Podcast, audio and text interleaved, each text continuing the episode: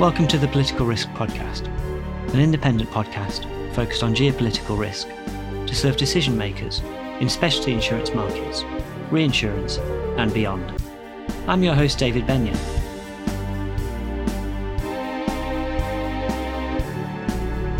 This is episode 11, our second conversation of 2024. We've now accrued more than 2,000 downloads and a growing community of listeners including almost 2,000 followers on the Political Risk Podcast's LinkedIn page, so please do follow us via that channel. This episode features Chris Holt, Chief Executive of CHC Global, a London market insurance broker and advisor focused on the malicious risk environment. Chris is widely recognised for his work across terrorism, political violence, kidnap and ransom, cyber, and extortion from both an insurance and an advisory perspective. I've known Chris for more than a decade from when he led JLT's credit, political, and security risk consulting practice, and before that, he was a consulting director at Aon Crisis Management. However, before Chris began his insurance market career, he served as a bomb disposal officer in the British Army's Royal Engineers. He's a strong supporter of veterans' charities, and Chris was appointed MBE in 2004 for services to bomb disposal. Quite a career, and I ask him towards the end of this episode about this change in careers from soldiering into the political risk and malicious risk part of the insurance market. You may know CHC Global already for its work in the London market. Just over a year ago, CHC produced a data collection exercise for Lloyd's, which usually gets referred to as an RDS around the market, asking Lloyd's market syndicates to assess their exposures to a China Taiwan crisis scenario. Just this month, CHC released its latest annual malicious risk report for 2024, which provides indications of some of the factors likely to drive primary, secondary, and tertiary impacts in the malicious risk environment. That report has three major themes the implications of energy transition, the race for technological superiority, and political polarization. And we'll delve into all of those themes in our conversation. And now, over to Chris, who will set the scene by telling you a little more about what CHC Global as a company is focused on. We're a Lloyd's based insurance intermediary, but we also have an advisory business. So our aim really is to help organizations understand, manage, and then transfer their risks to insurance. And our focus is really on what we refer to as malicious risks. So for us, that's any deliberate action intended to cause significant harm, loss, or disruption. And what that means practically is that's uh, what's previously been called the crisis management perils or special risks. So that's terrorism, political violence, kidnap, ransom, extortion, organizations who are either traveling to or operating in hostile or non-permissive environments. And then we also touch on the hostile components of cyber. So we're a small business, but I'd like to think that we've got some of the best specialists in the market and we're really focused on that niche and unashamedly so. So the report takes a thematic approach. Uh, why did you choose to focus on these broad macro level themes? Often, if you're trying to help an organization understand, which I think has got to be the first thing you do, we're often trying to understand the intent of the individuals who are seeking to cause harm. And that intent can be as simple as financial disparity and the fact that some people don't have money in their pocket and they would quite like it, or it can be very complex. Terrorist organizations and sometimes labels can be helpful, sometimes they can't. But organizations that have got to the point where people are so upset about a single issue that they turn to violence, it can help to understand what the underlying issue is because then an organization can aim off either with its actions or with the way it communicates, or indeed by understanding the intent of those organizations can anticipate what the kind of attack might look like and then ensure that their risk control measures are appropriate, either to protect their assets, their people, or ultimately their operations. CHC Global recently released its annual malicious risk report. It's a great kind of bellwether of some of the, the threat environment that we face. You and I have previously talked about the context of decarbonisation, energy transition, and how that might impact malicious actors. So, as, as you say, we've released this year's version of the annual malicious risk report. And the aim of that really is to look a little bit upstream at the risk environment and then try to draw some threads out on what the, the kind of secondary or tertiary impacts might be that, that might affect organizations. And we've talked about this before. There are kind of three broad themes that we tend to always look at one around strategic competition, then around the issues presented by the fourth industrial revolution. And then finally, at the moment, this issue around the change associated with climate change and, and decarbonisation. And the way that we've positioned that in this report is to talk about the issues associated with petrostates shifting across to electrostates. And I think we've looked, and I should say, as you well know, I'm not an economist, but we have looked at some of the scale and pace of change that's required to achieve some of the targets around decarbonisation. And I think our analysis is given that scale and pace of change, it's entirely likely that there are going to be some opportunities created for malicious actors, both internationally and in those areas where there's likely to be competition for natural resources, but also domestically around some of the those secondary and tertiary issues associated with the the friction that we're likely to see with decarbonisation. So, what is it, Chris, about the pace and the scale of change that will impact the malicious risk environment this year and going forward? I think at its most basic level, if you look at where oil producing nations have been over the last five, seven decades, and then look at the kind of critical mineral distribution globally, it's just a different list of countries. So, you know, top producing oil nations, USA, Saudi Arabia, Russia, Canada, Iraq. And we kind of know what the geopolitics around that has been for the last seven decades. Actually, if you look at the countries where there's significant mineral wealth, a lot of them are in the global south. So it's Democratic Republic of Congo, it's Mexico, it's uh, Peru, it's countries in Southeast Asia. And I think that in itself is going to be an issue. There's no guarantee for those countries that that mineral wealth is going to be positive for their economies. And indeed, for some of them, it's a bit of a resource curse. You know, we may not see an economy like Dubai and Abu Dhabi in the DRC as a result of their resources being made available to the global economy. But I also think there are just some issues of scale and the pace of change, which are quite striking. So, you know, to get the economy going in the direction that we need it. And I'm going to kind of throw some facts around. They're not ours. They're from uh, kind of people like the World Bank or McKinsey or, but I think they're useful just to get a sense of direction of travel. So the estimates that we've seen is, you know, lithium ion battery usage through to 2030, which isn't that far away. Globally, we're likely to see a, you know, three to four times increase in that requirement, which through to 2050, the estimate is that we're going to need to see a 35 times extraction levels of lithium to be able to service that requirement as it goes to 2030 and beyond. That's a huge amount of stuff coming out of the ground. But on the converse side of that, as we turn down the requirement for hydrocarbons, we're going to pull, and the estimate that I've seen is around $8 trillion a year out of the economies of those petrostates. Well, some of those economies are pretty reliant on those revenues. And then I think from an investment perspective, there's a shift in what we're going to need to invest in to ensure that our economies are ready for this transition. So, again, the estimates I've seen is that we're likely to need to generate about three times as much electricity by 2050 than we do now. So, we need to generate more to be able to power that shift in, for example, EVs. You know, we need to be able to generate three times as much electricity and the other infrastructure that goes along with that transition. I've seen a report from McKinsey suggesting that that's there's a requirement of around nine trillion dollars worth of investment every year, year on year, into these technologies and infrastructures, and we're slightly off the pace at the moment. So there are some large and very meaningful numbers around what we're about to do to the global economy, and I think current with that. And for us, this is not kind of future stuff. This is we're seeing it now with climate change. Is we've also got populations on the move. So, you know, World Bank talks about their estimates that we might see just over 200 million people displaced internally in the next decade.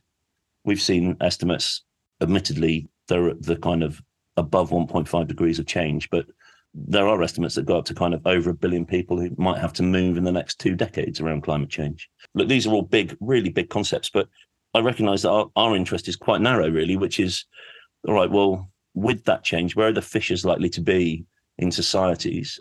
And it's interesting because some of it's already happening.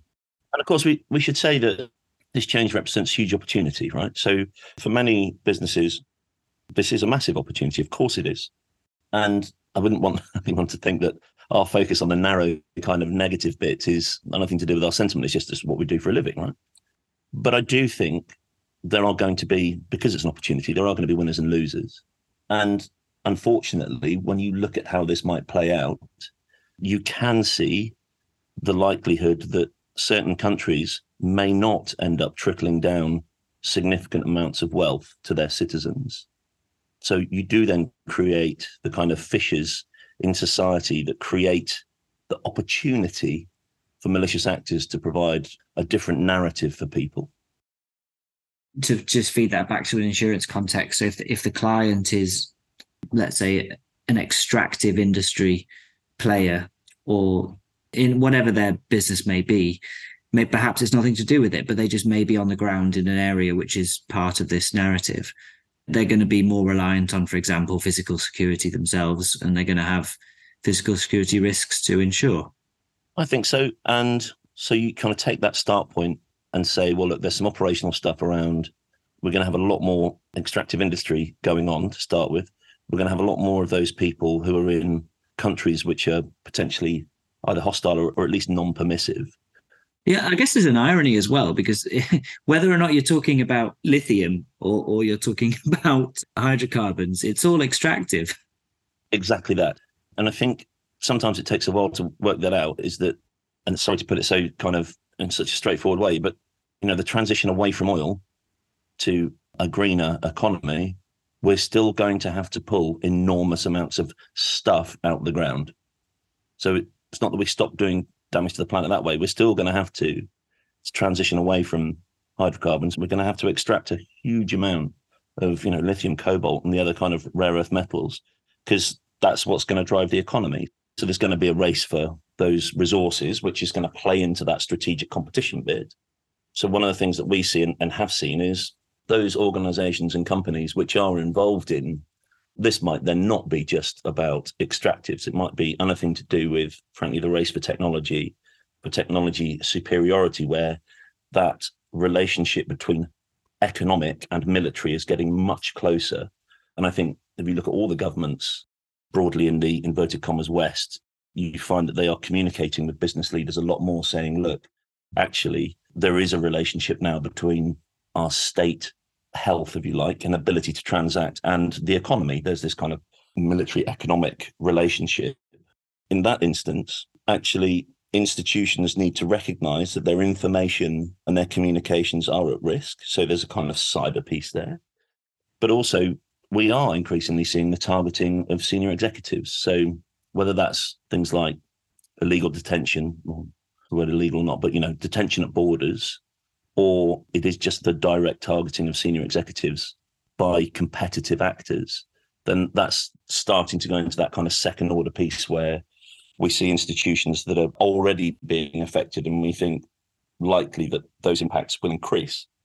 And then I think if we move on from that again, you then find yourself looking at the kind of tertiary pieces of okay, well, whether it's from the direct impacts of climate change or the impacts associated with this shift, whatever it might be, we're likely to have populations on the move.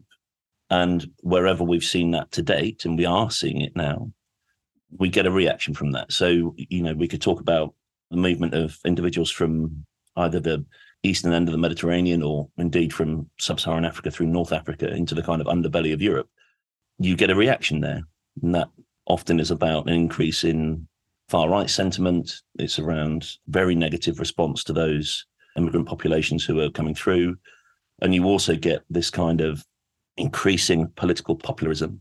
And what we see, frankly, in many of the countries around uh, Europe and North America, which is this kind of really polarized political debate, which then leads to strikes, riots, and civil commotion, or can lead to protest groups which are prepared to move towards direct action. So we start at the top saying, why do we interest ourselves in these really grand kind of geo-economic themes? It's because for us, they ultimately lead to helping organizations understand look, these are the things you're likely to have to deal with in the upcoming 12 months and certainly out in the three year planning cycle. Before Christmas, I was at an event hosted by Samfire held at Lloyd's, which was focused on the politically charged atmosphere in the US and the likelihood for US political violence in 2024, no matter whether the Democrats or the Republicans come out on top in this year's presidential race. Speakers uh, were clear that, at that briefing that there'll be discontent either way, as whichever side loses the race for the White House may not regard the winner as legitimate. You know, reflecting on that event that Samfire hosted and looking at the potential risks associated next year, not just in the US domestically, but that will inevitably impact internationally. You know, that kind of polarization, whether you look at it from the lens of one side or the other, you know, we can all see that polarization, how it's manifesting on the ground, you know, with increased protests. So I think all of the major brokers, as well as we do, see an increase in demand for quotes for strikes, riots, and civil commotion in North America. And we're also seeing that, frankly, in Western Europe as well now.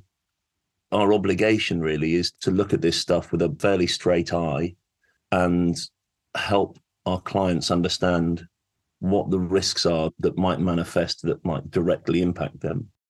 So it seems fair to expect increased demand as well as opportunities for those carriers with the expertise to underwrite these risks amid uh, higher premium on offer.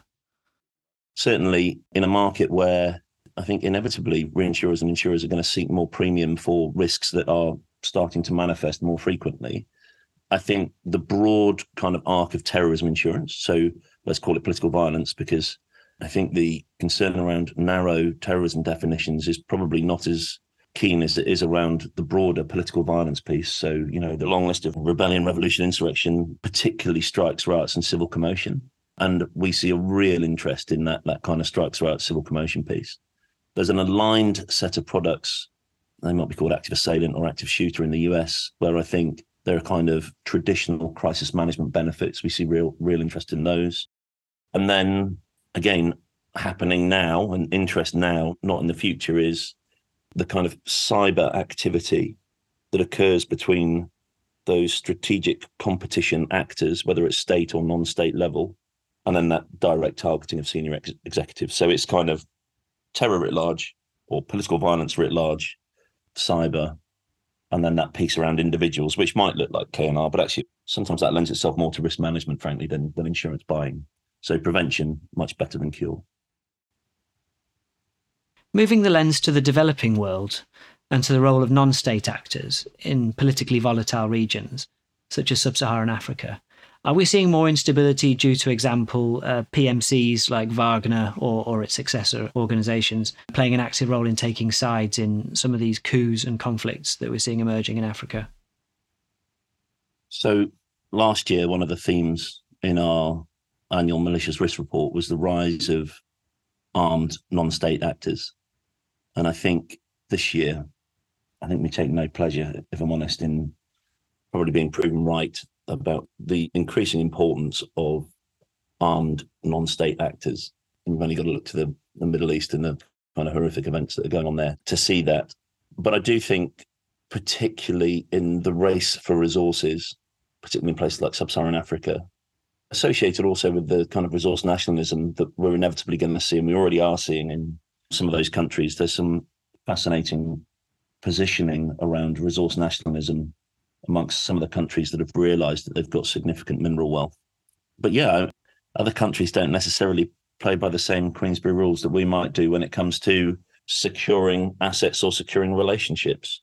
And, you know, whether Wagner continues to exist in the manifestation that we've seen it, or frankly, there's a change, I do think it's likely that we'll see proxies for states which are wishing to secure resource, but also secure relationships you know, the use of those groups to support leadership regimes in countries that are frankly a bit wobbly is a great tool to form a relationship to be able to say, look, we can support you. We've got this organization that can support.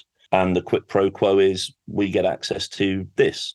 in the case of Wagner, I think there's quite a lot of good journalism about their access to gold in sub Saharan Africa. And I'm sure we'll see non state proxies being used to secure favor with countries who are accidentally resource wealthy. Yeah, and for some of these wobbly, unstable regimes, of course, there are going to be some pretty major pros and cons of engaging with different international patrons, right? So, whether that's the likes of Russia or Iran or, or with Western powers? The deal on offer, and you can see this, and it you know happens frequently. The deal on offer from broadly NATO aligned nations, let's say, might be security, and that might look like North American or Western European troops on the ground.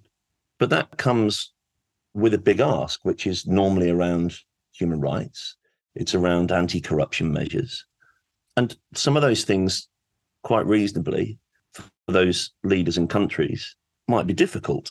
And actually, if another actor is coming and saying, well, we can also provide security, but we're not going to require those other things, that, that kind of quid pro quo of you changing the way that governance works in your country. We'll just provide the security.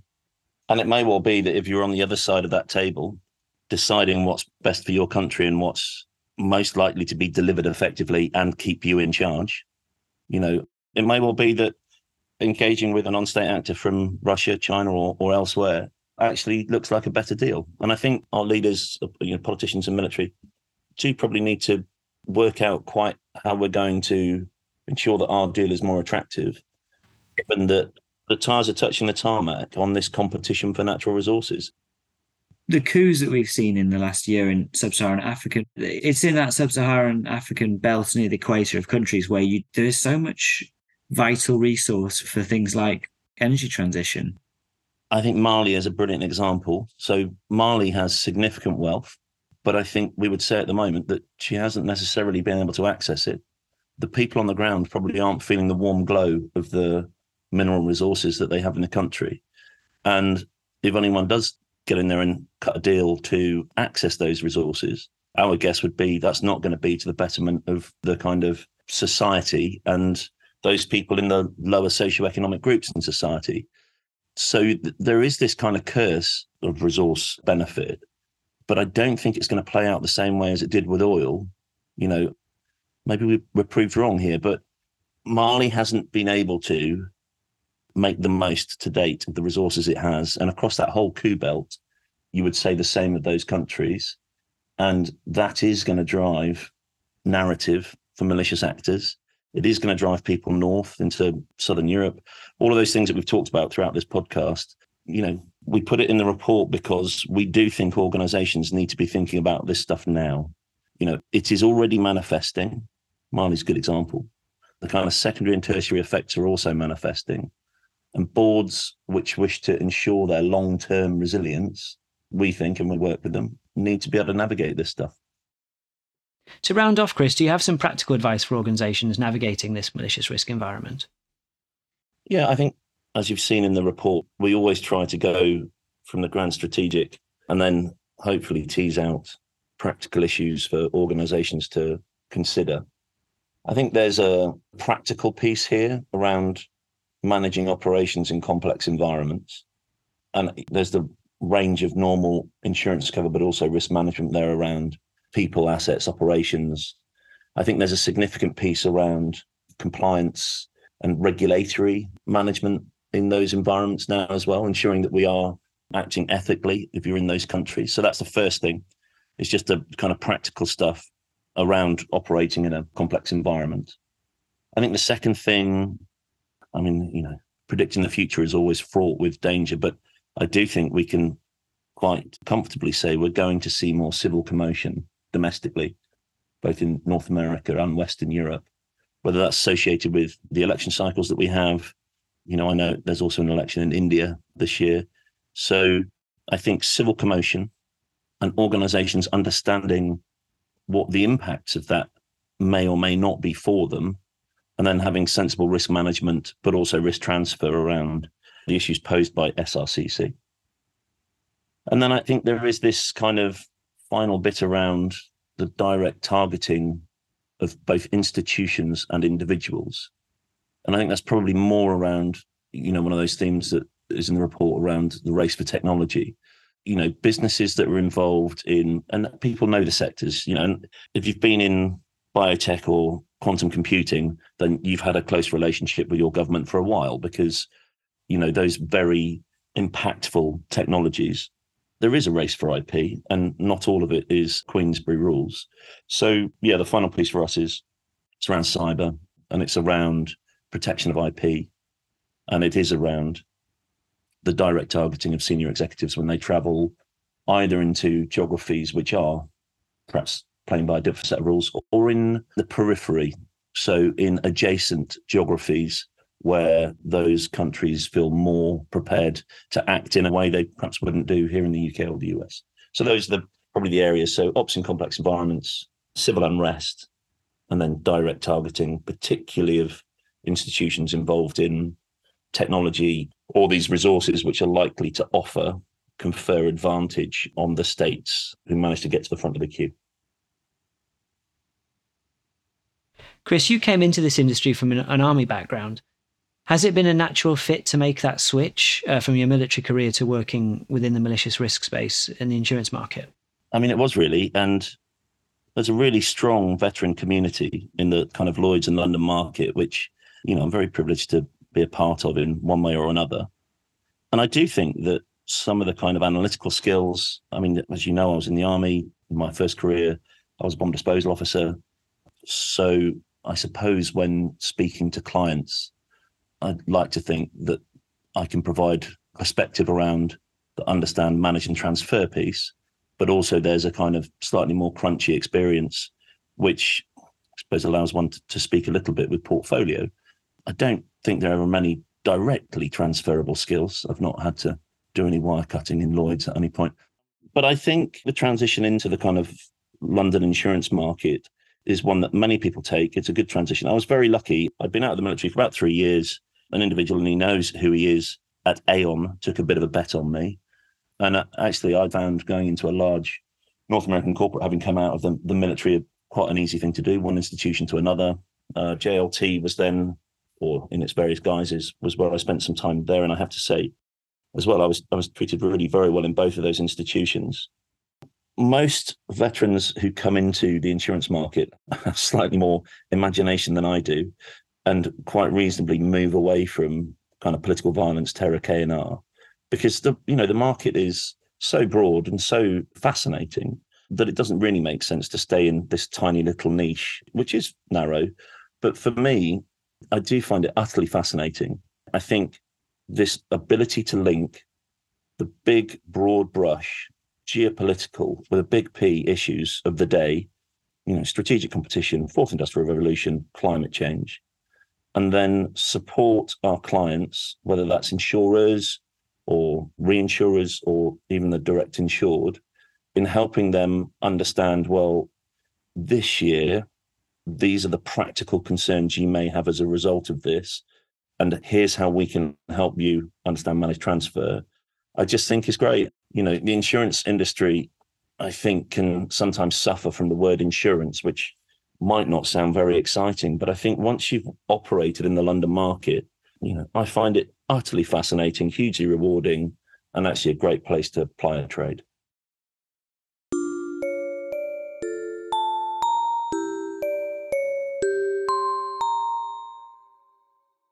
Thanks for listening. I hope you enjoyed the conversation.